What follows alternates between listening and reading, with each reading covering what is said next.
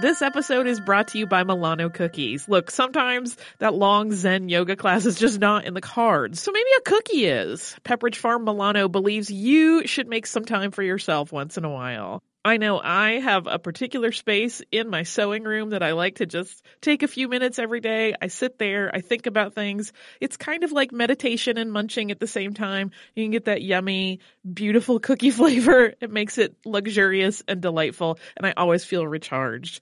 Milano cookies are truly a treat worthy of your me time. They're delicate and crispy with luxuriously rich chocolate in the middle. You really want to keep these just for you. So remember to save something for yourself with Pepperidge Farm Milano. Available now from iHeart, a new series presented by T-Mobile for Business, The Restless Ones. Join me, Jonathan Strickland, as I explore the coming technological revolution with the restless business leaders who stand right on the cutting edge. They know there is a better way to get things done, and they are ready, curious, excited for the next technological innovation to unlock their vision of the future.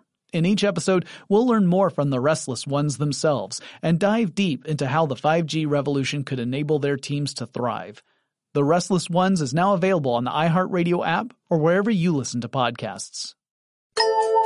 Welcome to Stuff You Missed in History Class from HowStuffWorks.com.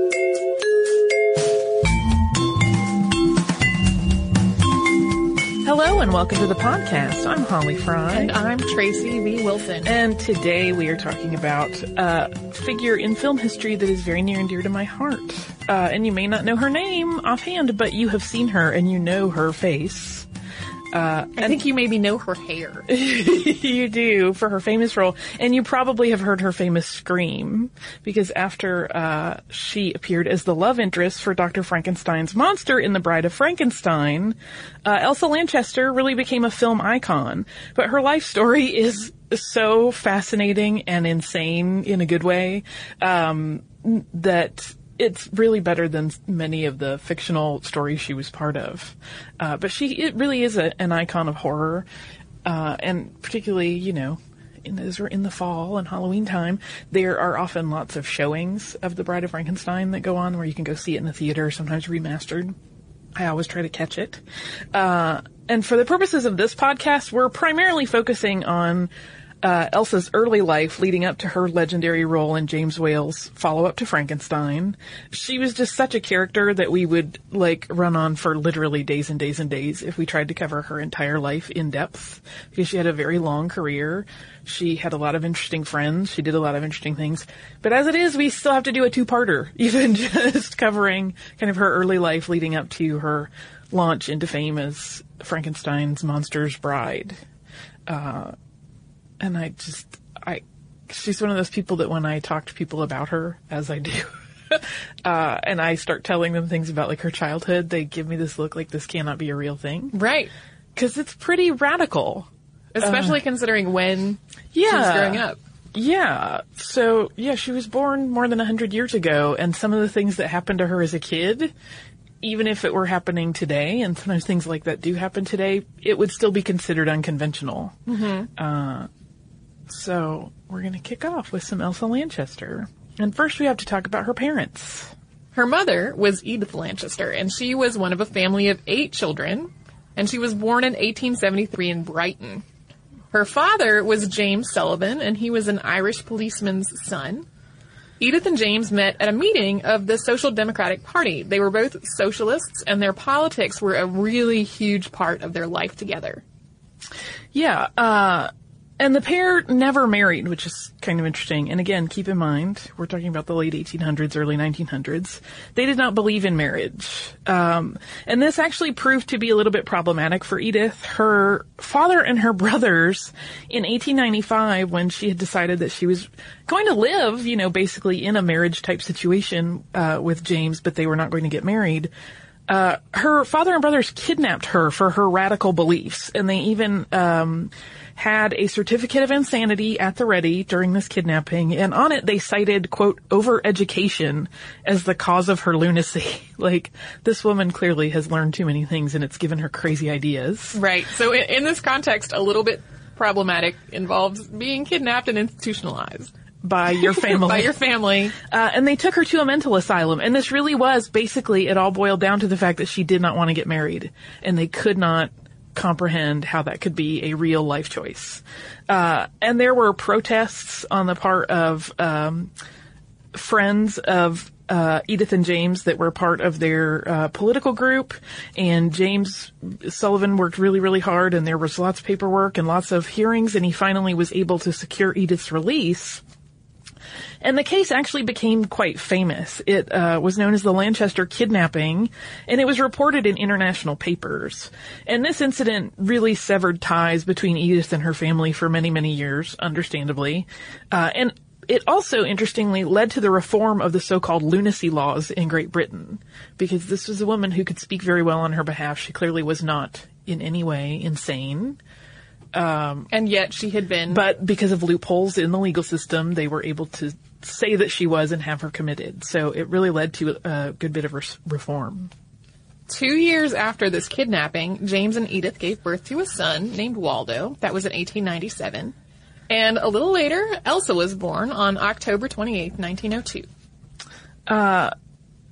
Yeah, to say that she had an unconventional childhood is something of an understatement. Again, keep in mind, early 1900s. Uh, and it's no surprise that a couple like James and Edith were not going to be exactly average parents. Uh, there had actually been a London City Council ruling around that time that all children had to begin school at age five. But uh, the Lanchester Sullivan household was not entirely compliant with that. Waldo actually did go to school. He went to a boys' school that was run by a socialist headmaster that they had befriended. His name was Frederick Kettle.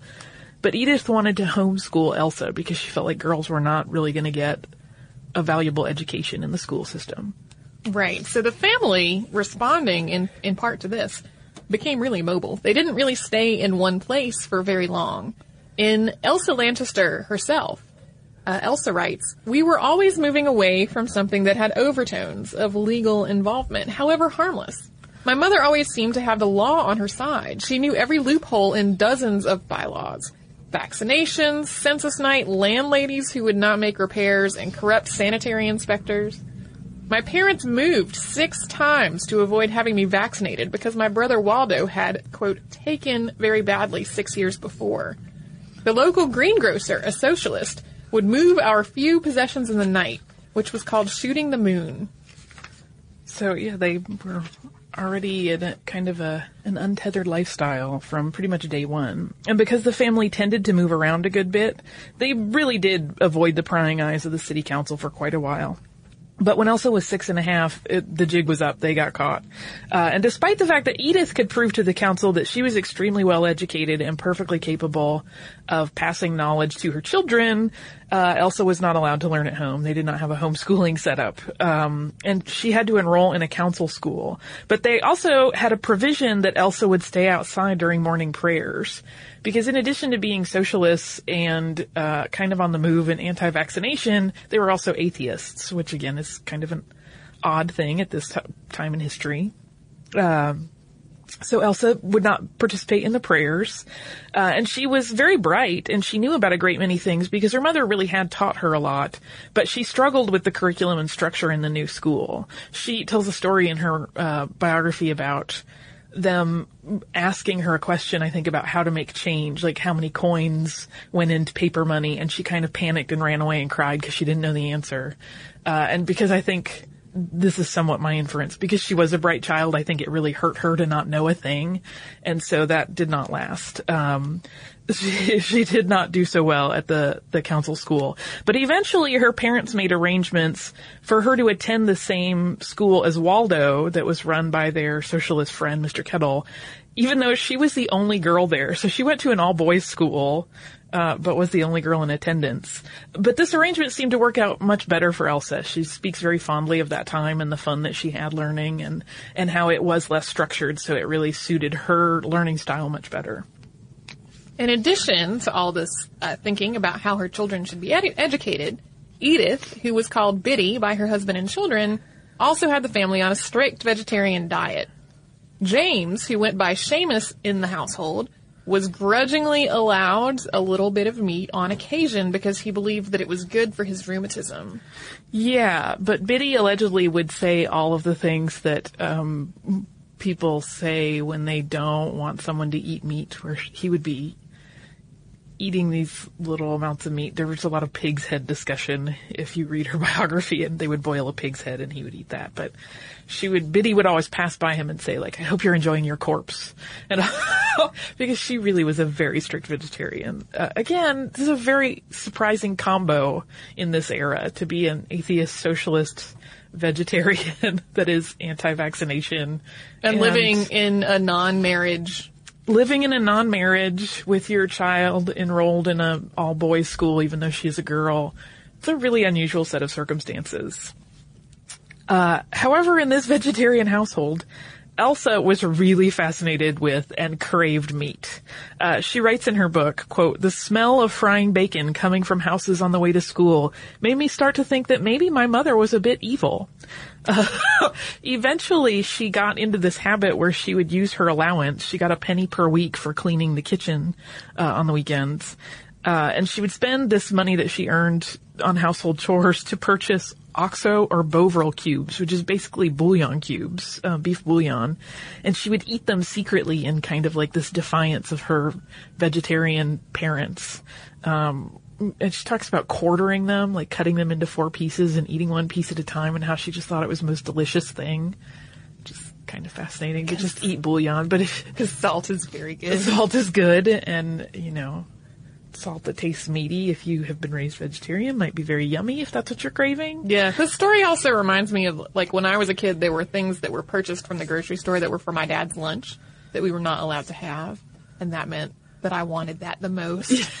I wanted those little Debbie cookies more than anything else that was being in Oh, the house yeah. ever. Oh yeah, and you know, kids will always. I I really think firmly, and again, I am not a parent, but kids will always find a way to rebel.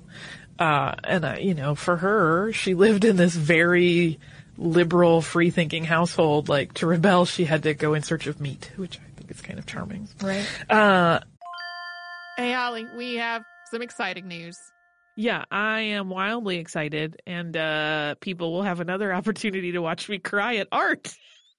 yeah, you sounded so calm, and it's not a calm situation at all. Uh, our trip to Paris last year was really successful, so we're doing another similar trip this year, but this time to Rome and Florence. It's May 14th through 21st, 2020. And like last time, it is with a company called Defined Destinations, who is planning out this whole trip for us. Yeah, and during that week long trip, we are going to see some of the great art that we have talked about on this show many times, including Michelangelo's David. We are going to go to Tuscany. We're going to visit St. Peter's Basilica. We are going to the Sistine Chapel. So it's going to be a fantastic trip. You can get the whole list of places that we are going and information about booking at defineddestinations.com. Scroll down to the Roman Florence trip with stuff you missed in history class, or come over to our social media. We have posts about it there too.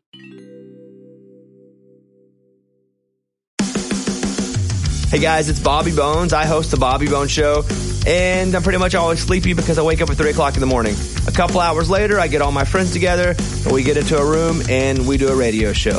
We share our lives, we tell our stories, we try to find as much good in the world as we possibly can, and we look through the news of the day that you'll care about. Also, your favorite country artists are always stopping by to hang out and share their lives and music too. So wake up with a bunch of my friends on 98.7 WMZQ in Washington, D.C., or wherever the road takes you on the iHeartRadio app. And now we will return to the wonderful world of Elsa and her dance training. Yeah. Uh, so when Elsa was around 10 years old, uh, her mother, Biddy, befriended an American artist and dancer named Raymond Duncan. Uh, Raymond at the time was teaching arts and crafts classes in Chelsea and all, like leather making, like making your own shoes and uh, just all kinds of sort of interesting uh, classes.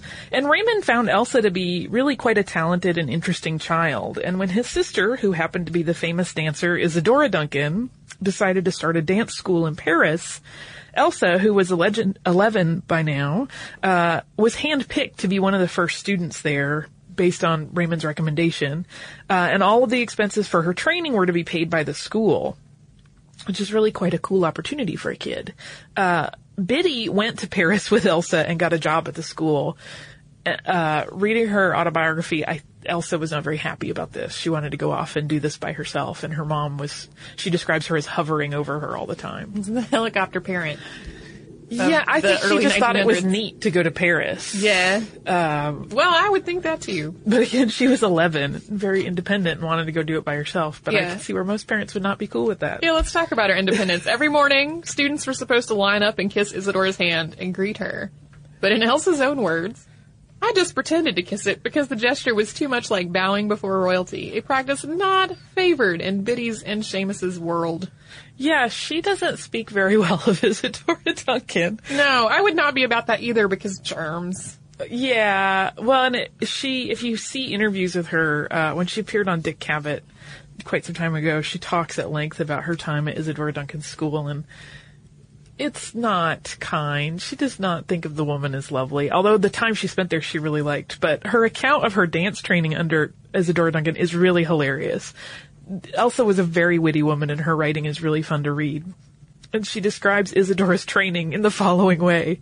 Quote, I soon learned that all Isadora could do was teach us to run away from or toward an enemy, or to become an autumn leaf, or something. like she basically thought she was going to get actual dance training, and what she got was kind of interpretive dance training that was more about feelings and thoughts and less about technique. Aside from the dance training, the students at this, you know, really chic school led super glamorous lives. Limousines would take them to museums. There would be famous and important visitors in the school all the time, and they were fed lavish meals cooked by French chefs. Yeah, they got to go to the Louvre all the time as a group, and they got cute little outfits made for them.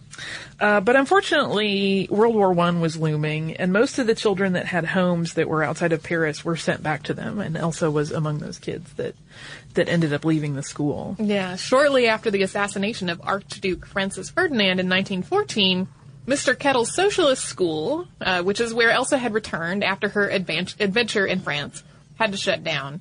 And Elsa was 12 at this time, and the legal age at which children were allowed to leave school was 14, so there had to be some alternate arrangements for her education. Yeah, and to keep her education going, they kind of worked out another interesting deal. There are always interesting deals, it seems, in her family's story. Um, Elsa ended up going to a co-ed boarding school at King's Langley in Berkshire, and she earned her room and board there by teaching dance classes two to three times a week. Because even though she was only 12 at this point, she had spent time studying under Isadora Duncan, so she had this clout that uh, they were able to kind of trade and say, no, no, she will teach your students the same thing she learned. Um, and, but she says of this arrangement, I knew I was quite unfit to learn or teach. And after her time being in France and, you know, being well fed and culturally stimulated and, you know, meeting interesting people at this dance school, she really found it quite unpleasant to return, uh, to London and, and to, you know, kind of have what she felt was a very mundane life. Uh, she found it unpleasant and she did not stay in that assignment very long. So instead, she eventually found work as an assistant to one of Raymond Duncan's adult pupils named uh, Rose Benton, and she helped her out on this lecture tour about uh, Greek history and um, Greek aesthetics. But once the tour fizzled out, because those things do not last forever, uh, Elsa continued to kind of trade in uh, teaching engagements. So as the war was going on, she was basically earning her keep by teaching. Since the Lanchester Sullivan household had always been political, it's really not surprising that Elsa's brother Waldo became a conscientious objector when his time was due for conscription into the army. After a tribunal questioning where Waldo was asked this long series of questions about his political and moral views, he was sent to Wormwood Scrubs prison for a year in lieu of service. As the war went on, he was recommitted to prison several times, and in Elsa's account of this time, she says, I was sure that Waldo's being a CO was due to Biddy's influence. I was too young and confused to know what to think. Hey listeners, I wanted to tell you about a new podcast from iHeartRadio called The Women, hosted by Rose Reed. It is a fascinating and deep dive interview show where Rose talks to changemakers and disruptors and she finds out what really drives them. So she will ask each of them, what was your first stand and how do you navigate success and failure? And really, what's the cost of fighting for others? These interviews are really personal and they're candid and sometimes they're a little bit crass, but they are always really enlightening. You can listen to these firebrands and take away lessons that will help you navigate your own life and forge your own path.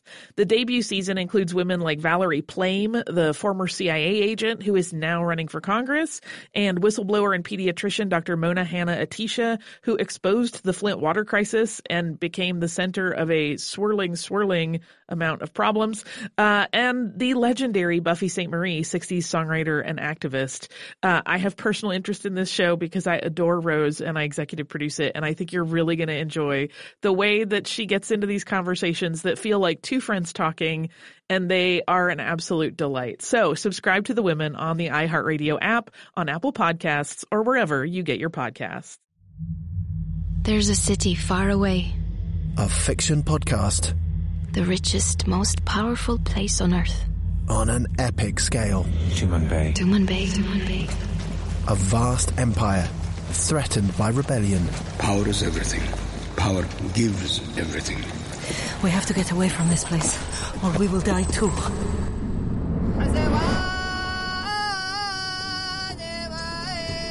The truth makes us strong. Tumanbay is our destiny history and fantasy collide. They are among us. Who? First a few, and now many. From creators John Scott Dryden and Mike Walker. The only thing I ask of you is total and complete loyalty. Now on the iHeart Podcast Network, Tumanbay. Be sharp and die for Tumanbay! Listen to all episodes of Tumanbay seasons 1 and 2 now for free on the iHeartRadio app, Apple Podcasts, or wherever you get your podcasts.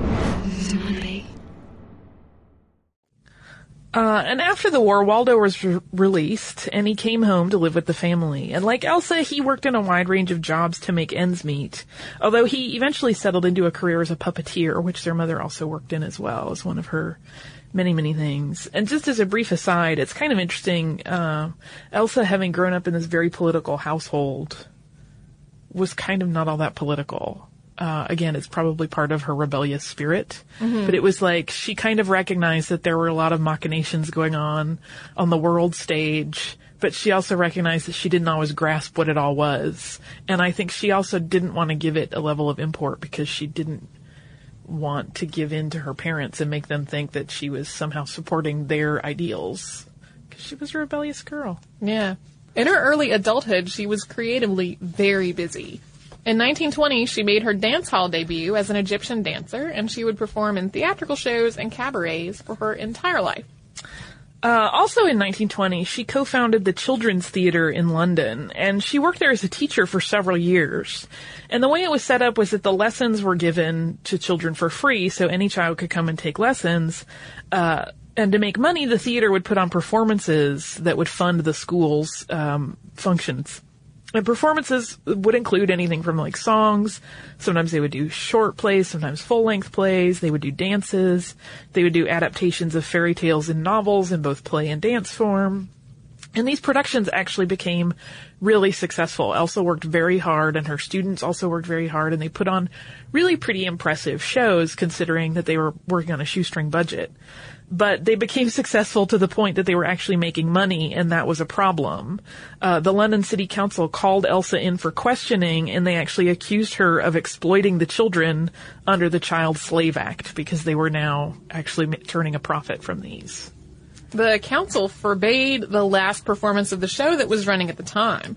But Elsa arranged for the show to go on in the school's practice room instead of the theater and with slips inserted into the program notifying the audience that all proceeds for the show were going to the Save the Children Fund. After that, though, the theater floundered and it was eventually shut down.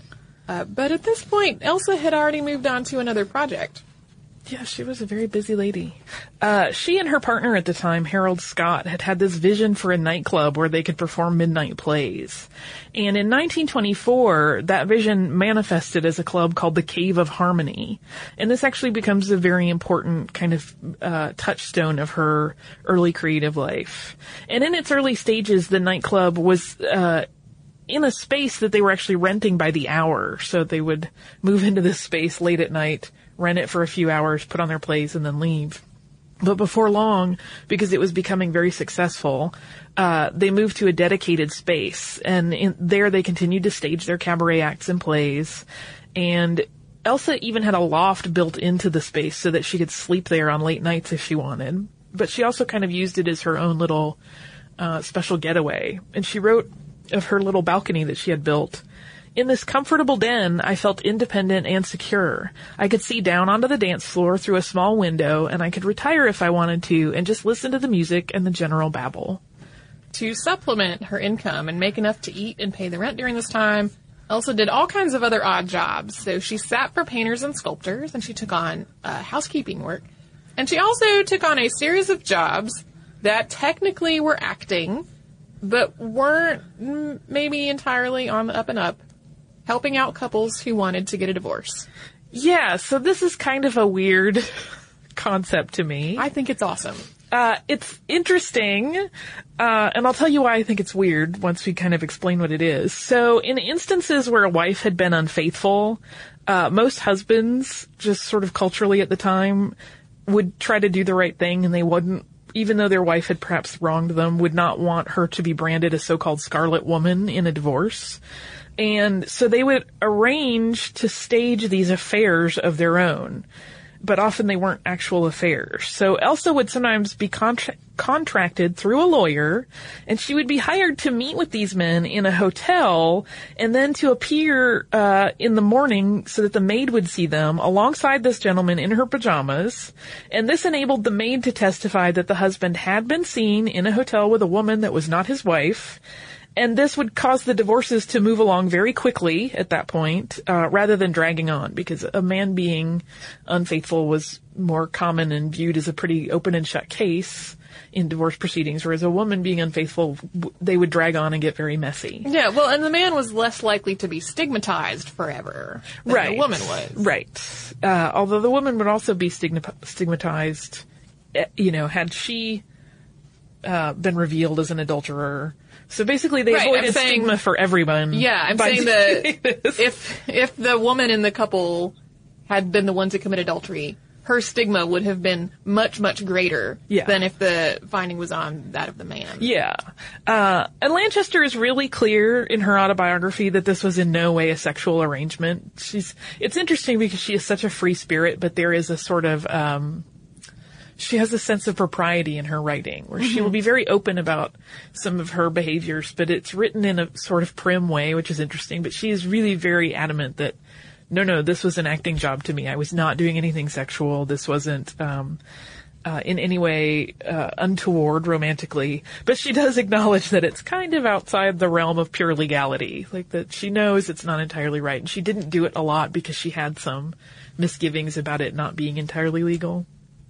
But it's kind of a fascinating job for a girl to have. Yeah, and you could go down a long rabbit hole about what what is more ethical in this situation. Yeah, and just for clarity, for her it was not stigmatizing because normally in such a case, even when it went to court, the mistress was not called to appear. Right. So she could be she could remain anonymous as long as the maid could say, "No, I saw a woman that was not his wife." And usually the maids seem to be in on it.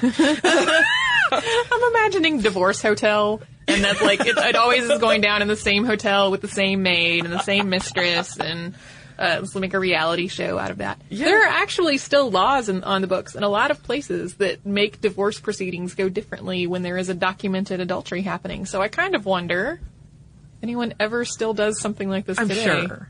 I'm confident. Let's you have the adultery hotel reality show. Ah, that's okay. I don't need that. Okay, so through the Cave of Harmony, Elsa was just making connections with movers and shakers in the theater community. She was making a name for herself as an actress. As her acting career started to take off, her entrepreneurial work at the cave started to become less and less of a part of her life. And we're going to talk about the next big part of her life in our next episode. Yeah. Uh, it, because it launches really and becomes a lot more about acting and her career uh, in the public eye then. And um, yeah, we'll talk about all of that on the follow up episode. Yes. Do you have some listener mail for us? Absolutely, I do. This particular piece of mail is from our listener, Alex. And he says, Hi, Holly and Tracy. I've been saving up some things to write about for a while now. Uh, ever since I started listening to the podcast, I finally had to write because of your podcast on Philo Farnsworth. The first thing I had to share with you was the source of inspiration, the other source of inspiration for the character of Professor Farnsworth in Futurama, namely Professor Hubert Dreyfus. I took a class by him when I was in college and heard from others that Farnsworth's character was based on him. After one lecture, I was convinced. He looks and even speaks a lot like the character. Okay, to me that is so charming. I want to enroll in that school and just take the class uh, especially now that Futurama is over. Uh, later in the podcast, though, I was surprised to hear about the location of Philo Farnsworth's San Francisco lab. I work at the Exploratorium on Pier 15 in San Francisco, which sounds so fun to me, uh, just three blocks away from the old lab. I'll have to check it out now that I know. Incidentally, I listen to your podcast every day at work. I work in the biology lab taking care of the living things that we use for our many living systems exhibit, and I spend a great deal of time working on things by myself, so it's really nice to have a podcast to listen to every day. He also writes about a couple other podcasts, but I wanted to focus on the Farnsworth one because that's really fun. Yay! To find out that you live so close to something that is so cool and fun. Uh, and I bet there's uh, there's still a plaque there, as far as I know. So, Alex, if you go check it out, take a picture of the plaque. I think I've seen pictures, but it's better when it comes from a listener. It is. um, if you would like to write to us and share your thoughts about uh, Philo Farnsworth or Elsa or any other things, you can do so at historypodcast at discovery.com. You can also connect with us on Facebook at facebook.com slash historyclassstuff. And we are on Twitter at Missed in History. And we are pinning on Pinterest, so you can check us out on all of those areas. If you want to uh, check out something having to do with today's podcast subject, you can go to our website, type in the word actors, and a fun quiz will come up called Quiz Know Your Frankenstein Actors. Uh, and it's a fun little one on many, many actors who have played Frankenstein because much like Hamlet, it's one of those parts that everyone has to play. Uh, do we have to play Frankenstein or do we have to play Frankenstein's monster? Or both. Both. They, we talk, there are actors that uh, played both roles in that quiz, uh, as well as some other roles. And so, uh, if you would like to learn more about that or anything else that your mind can conjure up, you can do so at our website, which is howstuffworks.com. For more on this and thousands of other topics, visit howstuffworks.com.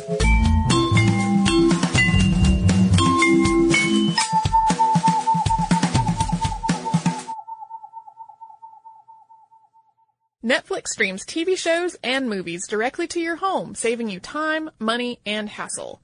As a Netflix member, you can instantly watch TV episodes and movies streaming directly to your PC, Mac, or right to your TV with your Xbox 360, PS3, or Nintendo Wii console, plus Apple devices, Kindle, and Nook. Get a free 30-day trial membership. Go to www.netflix.com and sign up now. Hi guys, my name is Sammy J. I have been working as a correspondent and interviewer since I was 13. And now at 17, I am so honored to be the youngest person to have her own podcast on iHeartRadio. It's called Let's Be Real with Sammy J. We'll have in-depth and unfiltered conversations with celebrities, activists, athletes, and influencers. We'll cover topics we're curious about, topics my guests are passionate about, and topics many of us are just too afraid to talk about. I get past the fluff to what's real. We go there, and it's fun, pretty crazy, and very revealing. Listen to Let's Be Real with Sammy J on the iHeartRadio app, Apple Podcasts, or wherever you get your podcasts. The richest, most powerful place on earth. A fiction podcast. Tumanbay. Bay. On an epic scale. Power is everything. Power gives everything. We have to get away from this place. Tumanbay is our destiny. Now on the iHeart Podcast Network, Tumanbay. Be sharp and die for Tumanbay! Listen to all episodes of Tumanbay seasons 1 and 2 now for free on the iHeart Radio app, Apple Podcasts, or wherever you get your podcasts.